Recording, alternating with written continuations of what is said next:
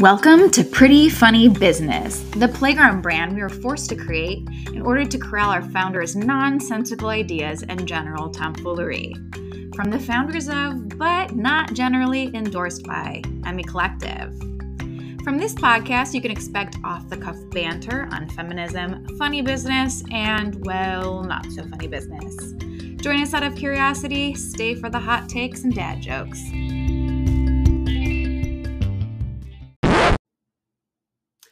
Hello and welcome to Pretty Funny Business. I'm Sydney Mulligan. I'm Lauren Aquillino. And today we have with us definitely a top contender for number one VIPV, although is not presently paying us $4.99 a month. Oh, cool. Kiley Nichols. Welcome, yes, Kiley. Hello, hello. Thanks for having me. We're so excited that you're here. You know, I will say that Kiley is probably the first person who proved to us that this podcast was worth the effort to do. Like the first perhaps meaningful impact on our real business revenue was Kiley. I also feel that way about our brand in general, that it was Kiley, because agreed. Like all good friends and clients of Emmy, like you're kind of into it a little bit. And we met you through a referral, through actually a friend of a friend. Her name was Hope, and she posted somewhere about some kind of question you had. She was like, check out these ladies. And like your reaction to our brand was like, yes, I will be working with these people. Yeah. Which is kind of like, you know, there's a point where you either feel that way or you feel totally the opposite, where absolutely not will I be working with these people. Yeah. I think, you know, I think the further you get in your career, and maybe it's a little because of COVID and how some companies reacted to that, but I think it like really cemented like what my values are, not just, you know, not just as a person, but of how I work and how I want to do business. And yeah, you're right. I went to your site and I was like, yes, please. I think I also, not that long after we started working together, you were one of our first real contact us form fills on our website. Yes. We get a healthy amount of spam submissions, of course, as I am sure everyone does. But I would like to sell you a great list of leads, or Nigerian princes requesting money. But this was one of the very first, hello, I would like to do real business with you form submissions. That's so exciting. We were both like, oh my God, what are we doing? Yeah, emailed like you right away. It's like the modern equivalent of like, I don't know, framing the first dollar a little apple shop gets. It's happening. Absolutely. Well, that is why Kiley is so important to us, and she is near and dear. Otherwise, to us, a great client. Of course, we say no shitty clients, but Kiley is an exceptionally great client, I would say. Real joy to work with. We have a great time together, do good stuff. But today we want to just get to know you a little bit more, Kiley. I know that you are a working mom, which we've been doing a lot of working dad stuff lately, mostly because we think that it's silly that no one ever talks about working dads. Yes. They're just men. But you are pretty like vocal about your family, which we think is awesome, obviously. So are we. So I want to talk about that and your career, how you made your way to where you are, all of it. Sounds great. Lead us on your journey. Tell us about yourself. Yeah. So I found my way to marketing, integrated marketing,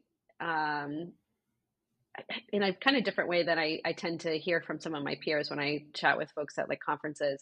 It started really in college. I knew I wanted to do something business related versus like engineering or science or something like that. But I didn't just want to get a business degree, and I loved to write. I loved to, I didn't mind public speaking. And I was a good writer, and so I heard about this thing called communications. And so I went to Syracuse, Newhouse School, for communications, and started really in PR. Worked at a PR agency for very, very long, met some wonderful people, but ultimately didn't want to be doing media relations and like cold pitching reporters and just content marketing my whole life, but really had started to do more of content. And so when my daughter came along in 2017, I kind of used the time after that to pivot into a content marketing, integrated marketing freelance role. And then from there, got my foot in the door at CloudBees, which had an incredible, supportive, and talented marketing team, and started in content there, and then quickly moved over to the demand gen team with an incredible manager, Genevieve, who just really like let me run with things and learn so much. And so, yeah, so that's how I kind of came to demand gen, and now I'm at Epux Labs with working with you all. You know, I didn't know that you started in PR, but I also started in PR. Oh, that's funny. It sounds like a similar reason, which is I kind of wanted to get a marketing degree, but I really didn't want to have to go through the business school and take accounting and like business statistics. So someone was like, oh, you should do just PR because it's through the communication school. Oh, that's funny. Easier. So I did that, and I did an IT major at the same time, but yeah, it was fun. I mean, I did like journalism stuff for a little while too. I discovered that I'm not that great of a writer because my journalism teacher recognized in me mostly the talent to update the class website for him. Yeah. So he had me do that primarily. You know what? I'm thankful for this guy, you know? Yeah. Like good. He really was like, good job. Go this away. Nice little article you wrote here, but I did notice that you were able to post a blog on WordPress. Do you think? He didn't pay me. He found some money somewhere and gave it to me. It was like, wow. You're responsible for the website. He was like, I found this on the ground, and I was wondering if $50 is enough. Is that good for you? Yeah. He also offered to write me like a LinkedIn reference at the end of class. He was like, yeah, you know, what do you want me to write about? Like the stuff you did on the website. And I was like, well, could you talk about that I did good writing? And he was like, oh, yeah. And he mentioned that for sure, but it was definitely also a focus on the website. That's so funny. So Kiley, actually, I feel like you're kind of at that point where many marketers / marketing operations professionals find themselves where they're dabbling in marketing / demand gen. And then someone's like, hey, here's HubSpot. Yes. What do you think? Do this too, right? Like, yeah, just go for it. And then some people are like, oh, I didn't even know that like this is something you could do. And some people are like, you know, no, thank you. It's going to be good when we have enough budget to hire somebody. Yeah. Where do you fall? Yeah. So I, at CloudBees, I was part of like a very robust marketing team where we had 2 or 3 people handling marketing ops. So I would, you know, along with all the different functions, come up with all the campaign materials, and then the campaigns, the marketing ops team would set those up. And so I had like some idea of like, I want you to make this, do this, but I hadn't really been in it. And like, I used to say like, I know how to work with someone who's doing it, but I've never pushed the button, so to speak. And so, but also had heard and had been like HubSpot kind of certified before and had heard it was like easy to use. So this new role that I'm in now, or say new, I started in February, is I had a marketing role. So it's a little bit of everything marketing. And so going into it, I knew that, you know, one of the learning opportunities for me was going to be marketing ops, and that I would need some support, and hence that, you know, Slack outreach. I think it was Katie Ray's demand community where I dropped that and someone recommended you all because, you know, it's great to be know a little bit of everything as a marketer, which I feel like I do, but I didn't have the time with all the other things we needed to do to become this marketing ops expert overnight. And unless I, you know, thought I was going to go in that career path, and I don't. So I, you know, I learned enough to kind of be dangerous, as they say, but then really heavily relied on your incredible consultant, Chelsea, to Chelsea. Explain the Go Chelsea. She's amazing. To help not just do the things, but help me explain why we were doing it so that like I could kind of learn as I go too. You know, this is kind of how I feel about my career as a developer, which was short-lived and just dabbled long enough for me to know that this wasn't going to be it for me. Mm-hmm. Then I found Marketo and I was like, oh, it's like the same thing, except I don't have to write code. It's just like yes, drag and drop with the logic of writing code. I can handle that. Yeah. You know, this feels like for me, trigger warning, the time where I wanted to be a volunteer at church. And they were like, how about youth group? And I said, okay. And I lasted like 3 weeks before I was like, I don't think it's the I didn't like middle school when I was in middle school. Yes, basically. I don't think it's the high school kids for me. And now I'm like, you know who I think I could learn with? College kids, because they're adults. That's awesome. So yeah, you know, when you have a job and it's something that you're trying and you're just like, this is my best advice to anyone out there is like, if it ain't it, you need to get out. Yeah, that and like, yeah, that and, you know, I think your brand really aligns with you. I try to be really authentic at work. So I'm not going to pretend that I like know the answer to this. And I don't want to get it wrong because the stakes are too high. So I'd rather go with someone who's an expert, and like you want to surround yourself with people who know more than you so that you learn more. Mm-hmm. I totally agree. That's why I have someone else blow my hair dry. I'm not an expert at that. I outsource that task and it's not something I am skilled at. I love that. You know, I told someone that story the other day, Sydney. Yeah, you outsource? Yes. Yes. Absolutely. So for some reason, I was talking to my husband about how like I feel like hair blow drying your hair is like just the biggest task. Like it is just so overwhelming to me. It is like something that hangs over your head. It's I like sensory avoid washing. It's loud. It's hair. Sweaty. It's bad. I have to stand for so long. You want to get it right. Arms like get tired.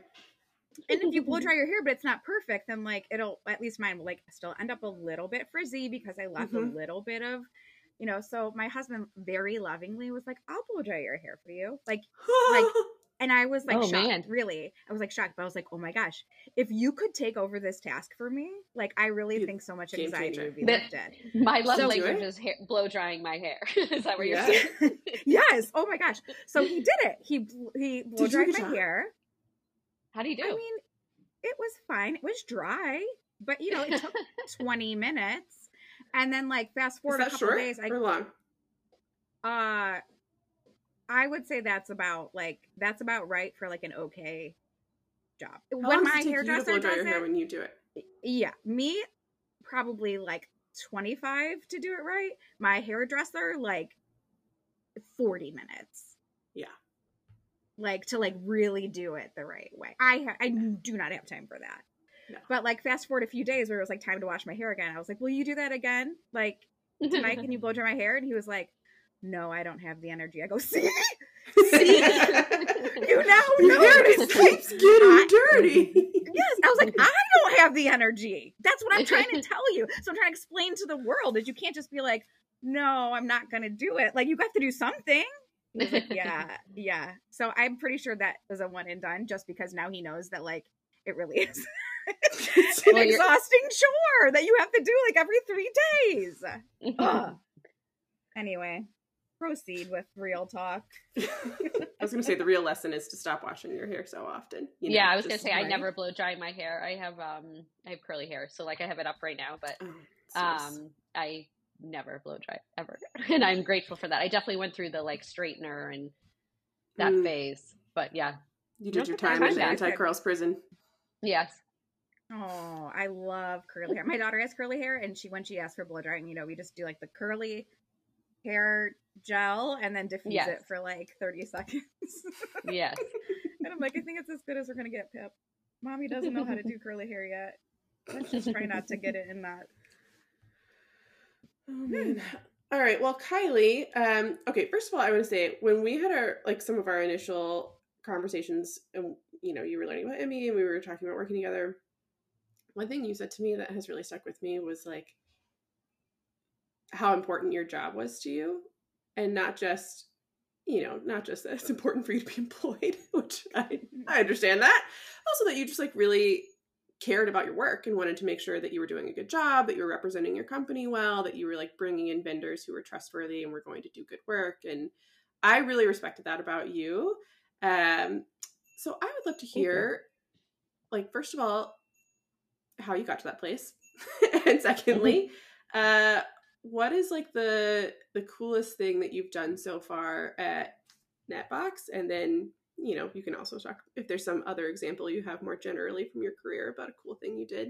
I'd love to hear about that too. Sure. Yeah. So I will say this head of marketing role at Netbox Labs has been the dream role that I had in mind for a long time, like ever since I decided I wanted to pivot from just PR. And at first, when I was applying to before I freelanced, I think there was a lot of people that couldn't understand how PR or comms experience could translate to demand gen and more like integrated marketing. So for me, you know, I think this this role is proof that to myself that I knew I could do this, and I found someone who believed that. So I'm really grateful to the leadership team, and I actually worked with the CEO of Netbox Labs, my current company, before when I was doing PR. And I was extremely fortunate that like he was just on my short list of people who are like, if I ever get the chance to work with him again, I'd love to. Not just because Chris is, very talented and has the business acumen, but he's just like a really wonderful human and was a very authentic leader, and a really great people leader. And so it seemed kind of, kismet when I started looking and saw his post about looking for this role. This was the dream role for me, where I get to do a little bit of everything in marketing and combine, all the experience I've had over the last 15 years. Because of that, because this was the dream role, and I really believe in the mission of this company, and I see why we are going to succeed. I just really wanted to make sure we were bringing the best people on to help us take off on that rocket ship, so to speak. The coolest thing I've done, it's building from brand new. So I think that's really the coolest part for me, is setting up some of these foundations of our content marketing, our demand gen strategy, our web strategy, like building the marketing ops stack and strategy, and making sure this is all working together. And something I didn't expect, because we are a Series A, and I probably should have expected this, was also how interesting it is to kind of be in the role of like teacher or educator about marketing and how it works. I have certainly done a lot of that with PR when some, eight customers came to us and didn't understand how some of it worked. But that's been really fulfilling to share what I know and like help bring other people along. And I guess outside of that, thinking about the coolest things I ever did at work, I think this is the coolest journey I've been on here with Netbox Labs. But in general, I've been incredibly lucky to work with, at every company and every position I've been at, people who quickly became forever people in my life, both at the agency I was with for 10 years and during my time at CloudBees, certainly, and like even when I think of the high school job I had, I might have said this too early on to Sydney, but like I am who I am at work and at home. I don't really have like a work Kiley and a home Kiley. I'm just Kiley all the time, and I think that authenticity and kind of vulnerability has meant that I've made some really incredible friends and relationships at work, and people who've now known me, for the 15-year career, and that's really special, and I think that's really cool. Okay, I have a couple of follow-up questions, but first, I would like to know where you worked in high school. It's funny, I never had the kind of a traditional, waitressing, hostessing, or like grocery store job. I was really lucky to get connected with an owner of a small salon in our hometown. And so I was a kind of like desk person / shampoo / I did some hand massages with their Aveda essential oils. And it was, had I known, I mean, I'll take just the shampoo. I still do a pretty mean shampoo. But yeah, so, and it was really great because I went there being, you know, kind of introverted. And then I was cold calling. Like I talked to my boss about this the other day, but there's so many random skills you get early on that you don't identify, but I was essentially cold calling people to be like, hi, I'm just remembering you have an appointment today. But like, I had never talked to them. I had never like called for a business reason to talk to someone on the phone. And so like that alone was like really kind of early phone etiquette skills for business. Lauren, maybe it's time for you to go work at the front desk at a hair salon. Yeah, I think I can do it because I'm pretty sure now they just text the reminders. Yeah, actually call. That's probably true. So, AI is automating all of us out of our jobs, unfortunately. Yeah. That's funny. I like hearing about people's first jobs because I do think it's kind of telling. Do I wish that you worked at Chicks and Dick's Sporting Goods? Yes, but the front desk at a hair salon, I think, is nice. I don't hear that one very often. But I feel the same way about like even those early jobs teaching you transferable skills. I learned how to talk to strangers, to talk right. to anybody. They walk in and now I have to go strike up a conversation out of thin air about, would you like to buy underwear from me, a 16-year-old you don't know? Yes. Did that land always? No. But did someone ask to speak to a grown-up one time? Yes. But I had a nice time. I learned some resiliency. It's all good. No, it's totally true. You learned how to walk up to a stranger and say something, and you learned, you know, how to engage with someone. I think particularly now, like not to sound like the kids these days, but like that was something where we like learned how to communicate with other people outside of a phone and outside of it was like literally just us face to face, and that's so. There's no other way to learn that than doing it. Yeah. Where did you work in high school, Lauren? Was it just the tobacco commercials that were floating your funds? That was more of like a... the anti-tobacco commercials, I should say. Like, I was going to say 7 months. Anti-tobacco. The pro-tobacco. So my first job, well, was like babysitting when I was 12 years old. Someone... found me literally. I was playing outside because you're still playing outside when you're 12 years old with a group of friends, and someone drove by and was like, "You girls babysit?" And I was like, "I could."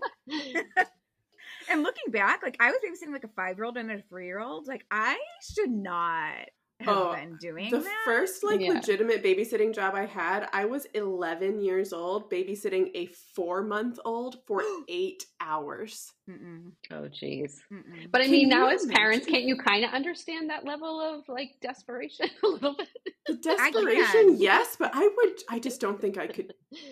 I don't think I could leave my 4-month-old with an 11-year-old. No, I would agree with that. And I mean, like 3 and 5 were like just hard ages. Yes, yeah. And they could, those are like, still like they run. Yeah, they run. They that actually should be a whole different story about the drama from that job. But my like other job was there were two. One was I was a waitress at a breakfast spot on the weekends. So you know, like a 6 a.m. to 1 o'clock shift. I would come out with like $50 and be like, what? I remember actually one day that I got the $50. I went immediately to the tanning salon where a month unlimited, you know, we don't do that anymore. PSA, we don't do that anymore. But no tanning salons in the early 2000s, we were deep in the tanning salon. I went straight to the tanning salon. I bought a month unlimited, which was $30. I had a $20 bill. Otherwise, I put it on the car seat next to me, which is not unlike me, and I drove away, and it immediately flew out the window, and I was like, well, well there goes my money, but okay. Is, and then the other one that I did... Such an iconic Lauren story, it would happen today. It would happen today. Like, I would go and buy a 30-month supply of, I don't know, acupuncture and then lose the $20 out the window. Like, that's what would happen. The other job that I had briefly after, which was probably, like, my first legit, like, tax-paying job, was, do you know this company called Liberty Tax Agency? Oh, yeah. So that sounds familiar. You've mentioned this before. I remember. So they have like, before tax season comes, they have people dress up as Lady Liberty and Uncle Sam. Yes, that's why I know it. Okay. Yes. So I was Lady Liberty. Mm-hmm. Oh. And my brother was Uncle Sam. And then or my friend Carrie, but my friend Carrie always had a ton of jobs.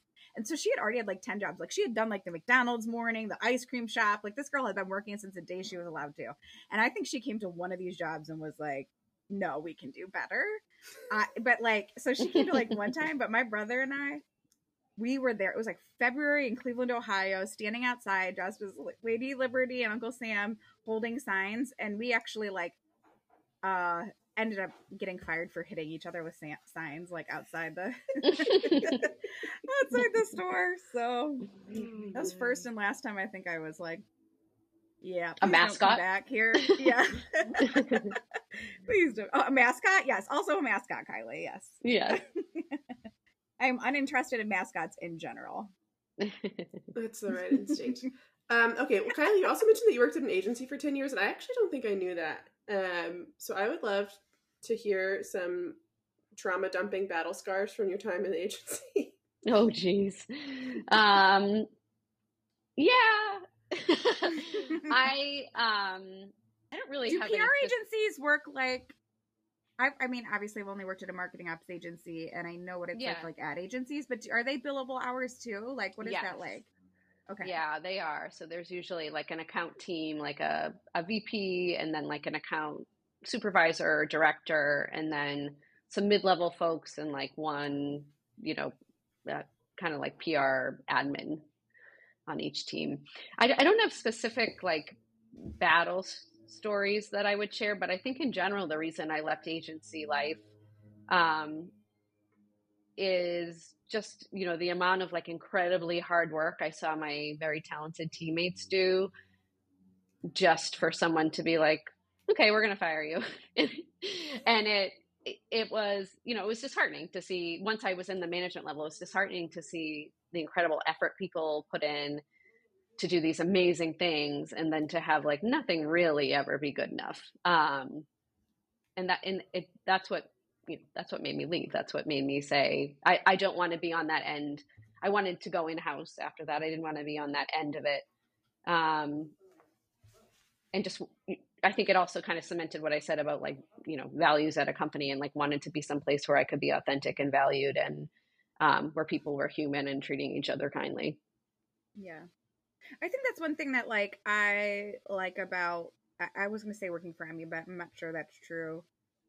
Maybe working for ourselves instead. Anyway, I'm not saying this is Emmy specific, and I liked where I worked previously, but it's like when someone hands you a client, like you cannot always be yourself, because you kind of have to like figure them out and put on the brand of the other, of, you know, that agency, and make sure you do a good job and that you're well liked and respected. And it's exhausting, especially when you have like different clients with different personalities, where you're like, can be like totally yourself with one of them, but then the other one, you're like, you do kind of have multiple personalities. It was really hard. I found that difficult. Yeah. I can relate to that. Sydney? Yeah, you know, I think that's part of what makes like having, we just talked about it, as like context switching makes it hard, even if on paper you only have whatever 25, 30, 32 billable hours a week. It feels like so much more than that.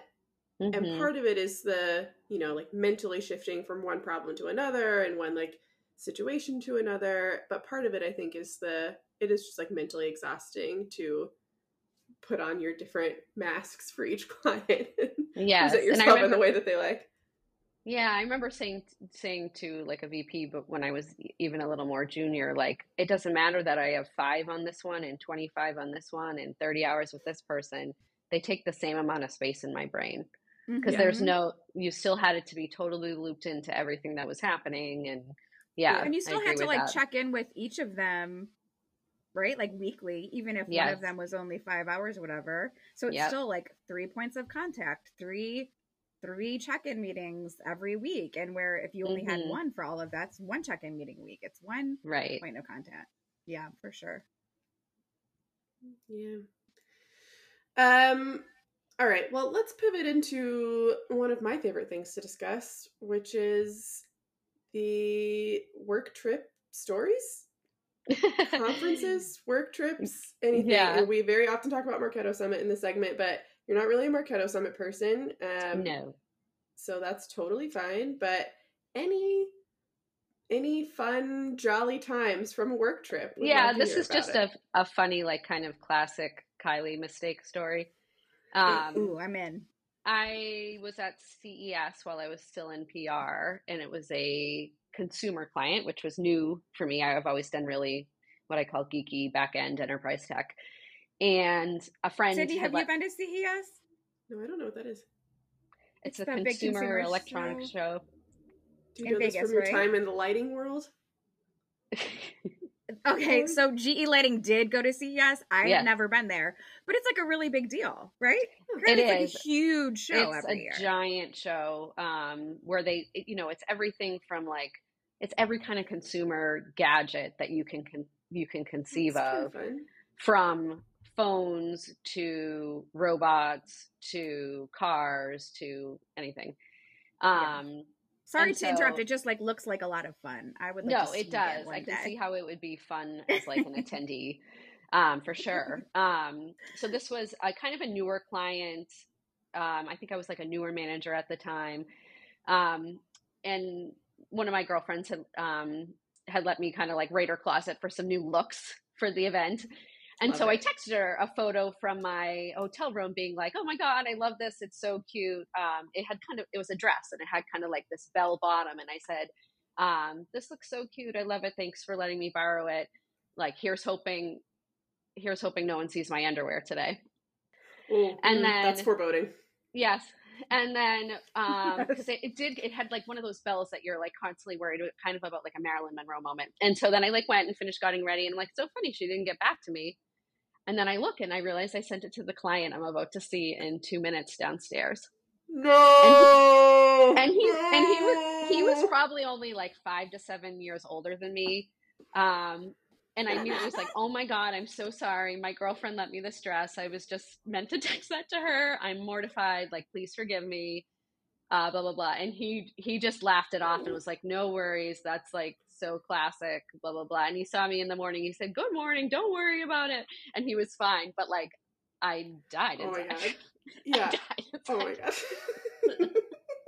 I'm going to need a minute to recover. That's pretty classically me. Like, in terms of like, oh, I sent this to this person by accident, or like, I don't know, like one time at work, I made some comment about how meteorologists can always get their job wrong. And then a person left the room and someone was like, yeah, that's like the head meteorologist for Boston's daughter. Like, I'm just pretty classically that person. You guys aren't going to get me back if you keep it up, Kiley. Oh my God, I want one more. Come on, Kiley, you got one more.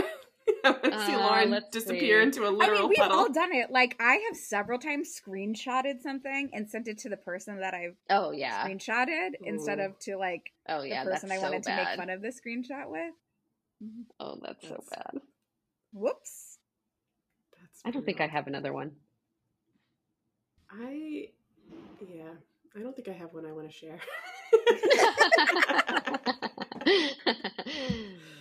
But yes, that's definitely happened to everyone. I'm sure that everyone hearing this story has a moment come to mind immediately. They're like, yes, that is the time I wished I was dead. And yes. And then it was like, I just texted him and I'm going to have a client. I literally had to look him in the eyes 2 minutes later. I'm like, just so you know, I'm still going to need you to tell me if my underwear is shit. Yeah. Now that you know, can you be my wingman for the day? You already know. This is what I'm worried about. Okay, wait. So you were at this conference. Were you exhibiting for your agency, or were you exhibiting for the client? For the client. So I had arranged, media interviews and was there on hand to make sure that the reporter and the person speaking to them met up, that they had the gadget they wanted to look at took care of any follow-up, that kind of thing. And of course, made sure no one's underwear was showing on camera. Yes. Yeah. That was a really important part of the brief. Oh, what's your conference vibe? Are you going out to the dinners and the shows and the concerts, or are you eating falafel in your hotel room? Yeah, I'm a little bit of both. So I would say I've never, besides CES, I've never really been on site for an event where I was staying there for 2 days and had multiple dinners outside of ones I was, at least in terms of where I was an attendee. I've always been someone who's kind of working the event either as marketing staff or something like that. Right. And I would say I'm a mix of both. So can get rowdy. That's true. I would say I'm so I've never been to anything that had a cool concert, but I'm definitely someone who's down to go to dinner. But then I'm one of those people who I think people think I'm extroverted, but I'm an introvert who introverts introverts. And then I need a night to myself to reboot my talk to people battery. And so that's where, yeah, it's more of a yeah. You can put it on, but I'll never forget when we went to Siesta Key and, did our whole, would you like to build a company together trip, which I think we've referred to as co-founder speed dating. At the very end of it, I remember, Lauren, you were this is the most peopling I've done in a row in a very long time. So I have to just go sit in a dark room for a while now. Yes, I feel that so much. I feel that a lot. There's a moment where you just need to not be seeing anyone or talking to anyone and being on. Mm-hmm. Because then I'm just going to come off as rude because I am otherwise just there's nothing left. You don't have anything left to give. Yeah. Yeah. You just wow, she didn't even talk. She was not, that was rude. And it was rude. I just couldn't help it though. Yeah. All right. Well, you're in Boston, right, Kiley? You're in Boston? Well, yeah. Inbound's going to be coming up soon. Oh, yeah. I don't know if you're going. I think it'll be gone by the time this podcast, it'll have happened by the time this podcast comes out. But I mean, I feel you could sneak into some cool stuff at least. Yeah. I'm still considering it. I think I do have a code for it.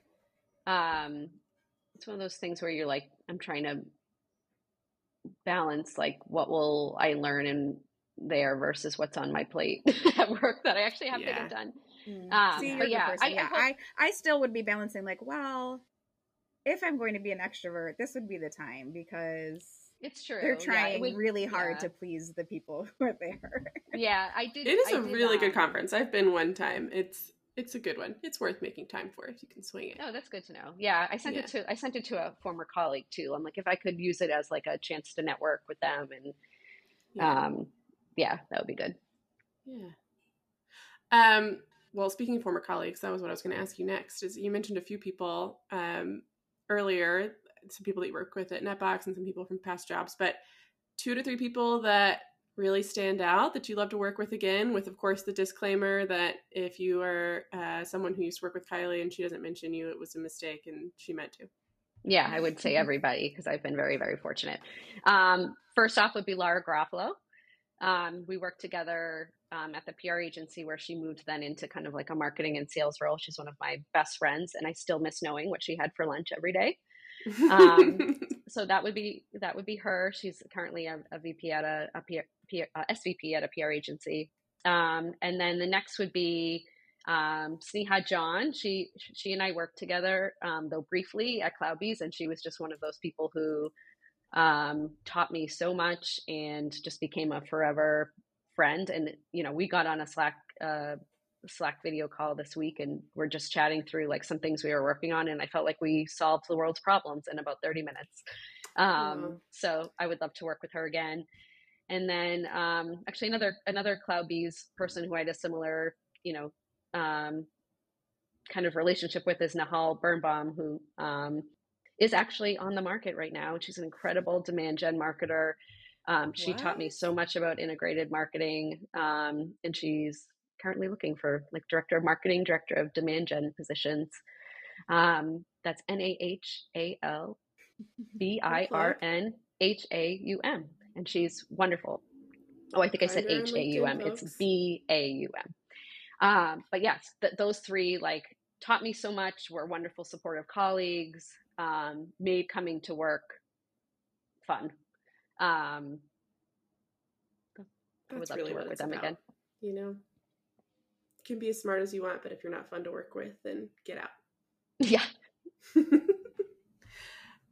Okay. Well, next segment, which I'm sure you're familiar with as one of our very top. Are we ever going to have to do like a top 3 people I would never want to work with again segment? Oh, that would be juicy.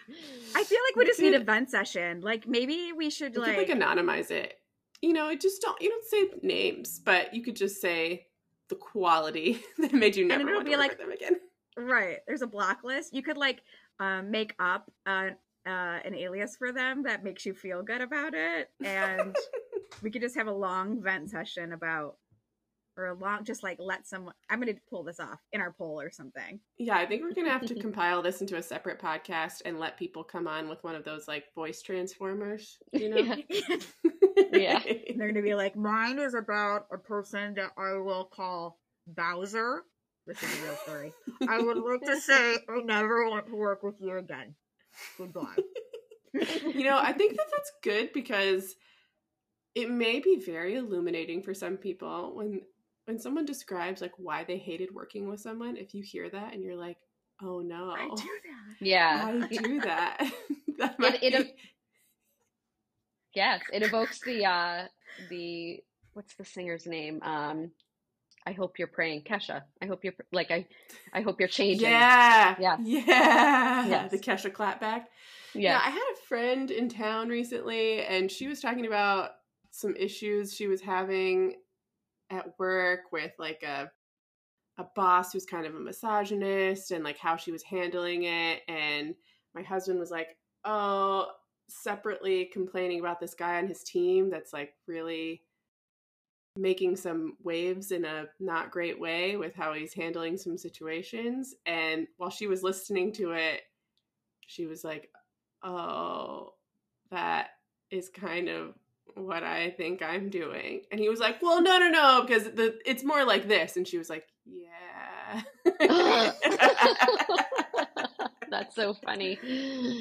It just takes one person to help you realize, like, yeah, you know, self-awareness is so good. It's so fine. Good. It's good. Yes. It's good. People should do more of it. Mm-hmm. And I also want to say that, like, just now, me saying that I never wanted to work with that person again felt really good. I feel like I just letting it out. Yeah, like really it was like the forgiveness that I never, you know, never could do before. I just did it by just saying what I wanted to say. Yeah. So everyone, try it into the abyss. Shout it from a mountaintop. Just get it out. Manifest that you'll never have to work with this person again. Yeah. Or just disconnect them on LinkedIn. There you go. I can't find you. All right. Well, again, as one of our top VIPVs, you are familiar with our regular segments on here. So the next one we're moving into is something you want, something you need, something to wear, and something to read. As always, a want must be a want and not a need. I find that to be occasionally a struggle for some people. It's also sometimes a struggle that no one wants anything at all, and we call that a privilege PV. Something you need, something to wear, something you are wearing, something you like to wear, something you want to wear, and something you are reading or want to read. Hit it. Something I want would be, like, I will never actually do this, but I would love someone just to cook all my meals for me. I would just have like a home chef. That would just make me, I could come out and just like eat whatever healthy meal they made. I would really love that. One. I feel like that's in line with outsourcing blow drying your hair. Yes, you know? I think so. I think that is an outsourced kind of gap in my life. Yeah. I was able to just get my hair to a place where I only have to wash it like 2 or 3 times a month. Unfortunately, you do have to eat 3 meals a day, and there's not a lot of ways around that are healthy. Yeah. So yes. We do get our meals delivered, like pre-cooked. Not all of them, but we get a several breakfasts week, and then most dinners. Yeah, there are a few services that are popping up. Yeah, it's expensive-ish. It is not more expensive than me just door dashing at the end of the day because I'm tired and don't want to cook. Yeah, I'm sure it's also cheaper in Cleveland than it is in Boston. Probably. Yeah. Where do you live? Are you in Boston proper, or are you like Boston burbs? I'm in the burbs. I'm about 20 minutes southwest of Boston. Cool. I haven't been to Boston in a long time. I like Boston. Let's go. New York. Let's all go. Should we just go to Inbound? Let's go. Let's do it. You plan a quick conference in 2 weeks? I think we're to be in Cleveland. We can call ours our own Inbound. Yeah, there we go. It'll have its own hilarities, I'm sure. I'm sure. Okay, something you need. More sleep. Yeah. Yeah. I need my kids to go to sleep when it's time to sleep, to stay sleeping. And I just need to I really do need sleep. How old are your kids? 6 and about to be 4. Oh, man. 6 is still a problem, huh? I was kind of hoping this was going to go away. It's more just like the fighting to go to bed. She's a great sleeper. It's the younger one that's mostly like causing turmoil. Sleep is just, I was actually on someone else's podcast this week. And first of all, as a complete tangent, now that I've been on someone else's podcast, it was so organized. I think yours is very organized. Okay, good. Glad to hear that. They had me do a 30-minute call the day before the recording where we met each other. And they were like, we don't want to, the first time we have a conversation to be on the recording. And I was like, oh, why? Sometimes it's fun. That's exactly what we want. It was nice. We had talking points going into it. Anyway, why was I telling you this? Oh, I was talking to him and he had a 3-month-old baby. He's just coming off of paternity leave or something. And I was like, it never really gets easier. It just gets different. And then I was like, well, actually it does get easier when you start sleeping. But then it gets way harder when they turn 3. It takes a long time for the sleeping to happen every single night. I'm still kind of waiting. Yeah. Babies are just accessories up until 5 months, up until they start wanting to move on their own a lot. Yeah. Put them in their car seat and treat it like a purse. Just go. Yeah, but where are you going? You've not slept. You can't go anywhere. Sure do. You have no desire to do anything because you're just a zombie. Tired, yeah. Sleep. Okay, well, I think we can all agree with that. Everyone needs more sleep. Something to wear. Amico or podcast swag, maybe? Yeah, Lauren, how's that coming along? We're coming up on the 1-year anniversary of when we started working on this. Embarrassing. I know. No comment. Kiley, when it happens, don't worry. You will get a package in the mail. I promise. Something to read. Something to read.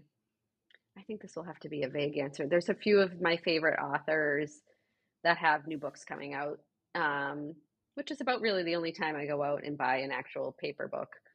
One of them is Emily Griffin, I think. Oh, yeah. I really like her. Yeah, I'll go with that one. There's a couple. What did she write that we would know? Something Borrowed. Yeah, Something Borrowed that was made into the movie with Kate Hudson. Is that the one that she borrows the husband? Yeah. The fiance. Yeah. There's a sequel to that book too. It's excellent. It's called. There's 3 borrowed. Actually. Yeah, there's 3. A third one? Yeah. What is it called? It's Something Borrowed, Something. It's all the 3 things that you do at a wedding. Something old, borrowed. Something new, something borrowed, something blue. I think it's something, yeah. Huh. Oh, well, this is could it be something exciting. Blue and it's about aliens? No, Something Blue is about having a baby. Are you either of you on Goodreads? Yeah. No. Sydney's not. I'm not really. She doesn't read. She does audiobooks, and by audiobooks I mean podcasts sometimes. And by podcasts I mean this podcast only.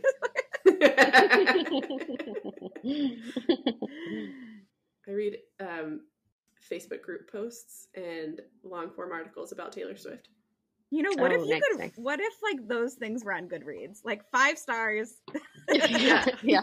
I would that. For this show. Did you see this crazy ass story this person wrote in a group of 5,000 people about why she thinks her husband is cheating on her?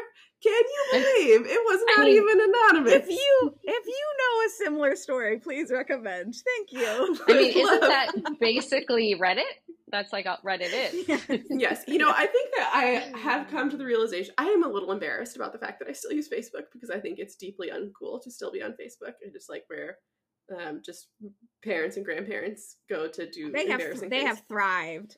They are doing their blossomed. Really living their best lives on Facebook. But I don't really post a lot of like personal content on like my Facebook profile. Like occasionally I will share photos from Instagram to Facebook, because they're, again, like parents, grandparents, parents, friends that are out there that like to see them. But I am almost exclusively in Facebook groups. And I think the way I use Facebook is the way a lot of people use Reddit. Yeah. Where it's like it sounds topic-specific content and people that I don't know. Yeah. I will say I really don't love social media. And I like tried to get off Facebook a few times, but now that my children are starting school, and your communities might be like this too, like the PTA, all like some of the camp info is only on Facebook. Like there's a lot of like, this is only on Facebook. There's no email newsletter. There's no anywhere else to get this. So if you aren't on there, you just don't know, which stinks. I haven't encountered that yet, but there is a lot of like, you know, it's not like, oh, this is where the PTA posts the information and that's it. You can get it or not. It's more like the Upper West Side Mamas group is the best place to go if you need to find a new nanny or you're looking for a new pediatrician or that's not like another great compiled place to get information like that on a really weird specific topic. Or if you decided that you would like to collect Taylor Swift vinyls, you want to know all the different ones and what they're worth, then there's a group for that too. Your kids are not old enough yet, probably. But for my 10-year-old and 8-year-old, they also, for Facebook, there's like kids Facebook Messenger. And so they really get you, because in order for your kids to use it, like you also like have to have the apps in order to manage their profiles. So, so you can just like, see everything. In my opinion, and in my opinion, it's like the best, easiest one for them to like be able to like call their friend across the street, and you have to like approve everybody that they're talking to, and you see how long they're talking to them. So that's probably why, at least short term, I'll because I guess beyond the book. You know, when we were children, you just talked to people on their house phone, and now, well, now like my kids don't have phones; they have old devices of ours that are like connected to our Wi-Fi. So like, oh my gosh, have we had an opportunity to tell this most wholesome story about your son Michael when you were in New York? You macking on this girl at the playground. You thought it was the best. It was one of the greatest moments of my life. Lauren was in New York, like, I don't know, it was like 2 months ago now, and with all of her kids, and Michael, who's her oldest, who's 10. See, 11, and he's so 10. Cute. He's 10. He's so sweet. Cute. Yeah, like very wholesome, sweet little 10-year-old boy. We're like at a playground near my apartment, and there's some other random girl there who is maybe a little older than Michael. She's definitely a lot taller than him. She was maybe like, I don't know, 12. And they were running around playing, and I didn't see a lot of what their playing interaction was like, but it sometimes seemed like they were both having a good time, and sometimes it seemed like he was maybe chasing her around a little bit, and she was more interested in playing with Marina, who is your middle child, and then we were all parting ways. And Michael's standing there next to this girl, and he's like, okay, well, my dad's phone number is blah, blah, blah, blah, blah, blah, blah. And she was like, I'm not going to remember that. And he was like, okay, well, I'll see you around, bye. Like he did say, do you have Facebook Messenger? And she was like, no. And he was like, okay, well, my dad's phone number. Yeah. That's so sweet. He like was trying to be like, oh, we're friends now, so clearly we'll keep in touch. Yeah, look, I live in Cleveland and you live in Manhattan, but just call my dad and we can talk. Call my dad and we'll set something up. So sweet. Oh, I think that's so sweet. Oh, Sydney was like, Lauren, did your son just try to get this girl Mikey's phone number? must have liked her. He did. I mean, it was very cute. I also think it was, I mean, it was like a very wholesome, like, friend interaction. This wasn't he was like, I just made a buddy and I bet we're going to be like, I mean, maybe, maybe. I am going to try to be a little bit tight-lipped because I know, like, your kids don't really, it's like a thing to not talk about your kids' personal life, but he just got into 5th grade. So he's definitely like, guys, I think it's time for me to have my own sunglasses that I you know, like there's like things like that where it's like, I'm like, I remember being in 5th grade where you're he's like kind of coming of age. It's a transitional time. So maybe he liked her. I don't know. It was very sweet. My dad's phone numbers. And like, good for him, right? Like my husband didn't get my number on our first date, like, or like our first interaction. Good for him for speaking up. He shot his shot, you know? He said he took it. Oh, what a sweetie. All right. Our next segment is called PFB and Streets. For this segment, as you know, we will give you a few prompts and you just give us your cold reactions. The only segment that we have not prepared you for at all, which again is a generous classification for how well prepared we did for the other segments. All right, Lauren, let her rip. Yeah, and on top of that, I'm shaking things up just a little bit for everyone. So I can prepare you for it right now. Excellent. I'm sweating. I'm really sweating. Oh, no. I want to hear. It's going to be good. No, it's going to be fine. I promise you. I can see this really stresses you out. And I use you, I think, as like a test as to like how things land. It's okay, Kiley. I'm going to say, give me the best insert topic here. And I want you to just list for us like your favorite or best. Okay. Okay. Best curly hair product. Tresemmé. Gel. Mousse. Gel. Okay. Gel. Great. Best or favorite Boston sports team.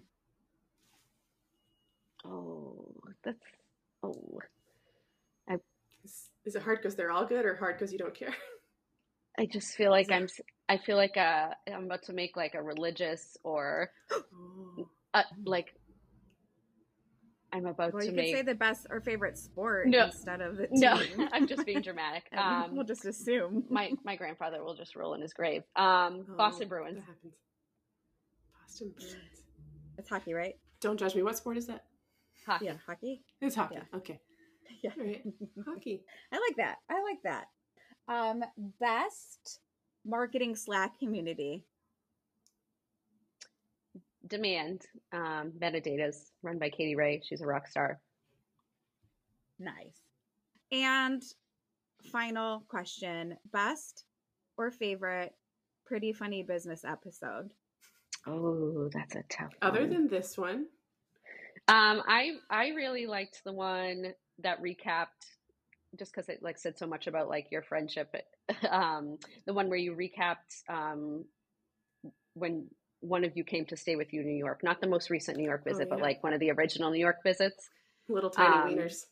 Yes, little that one. Wieners. And where like you were supposed to meet up with someone and then by accident had like 3 glasses of champagne or something like that. I just thought it was very relatable.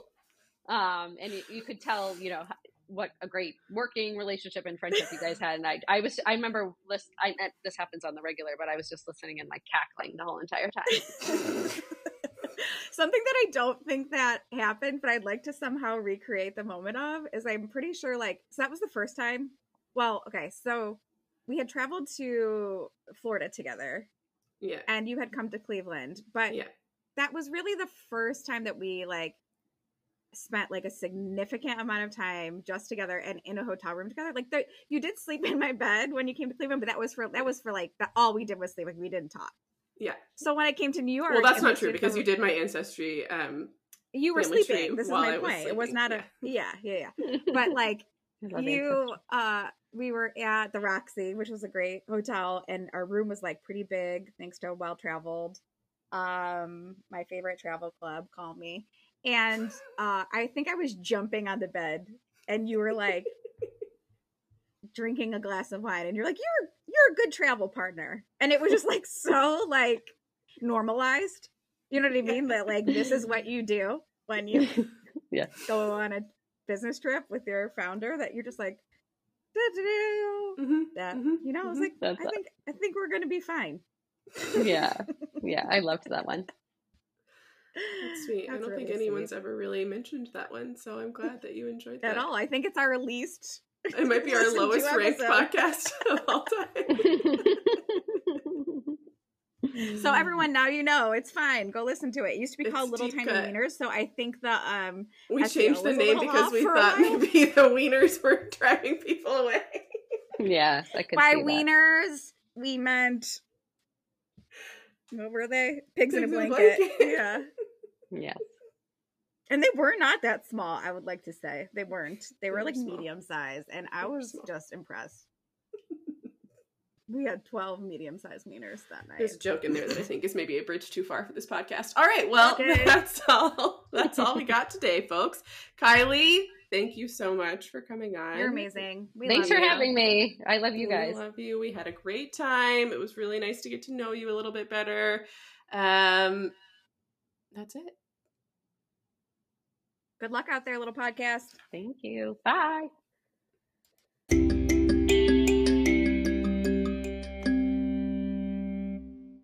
Like and subscribe, share, tell everyone.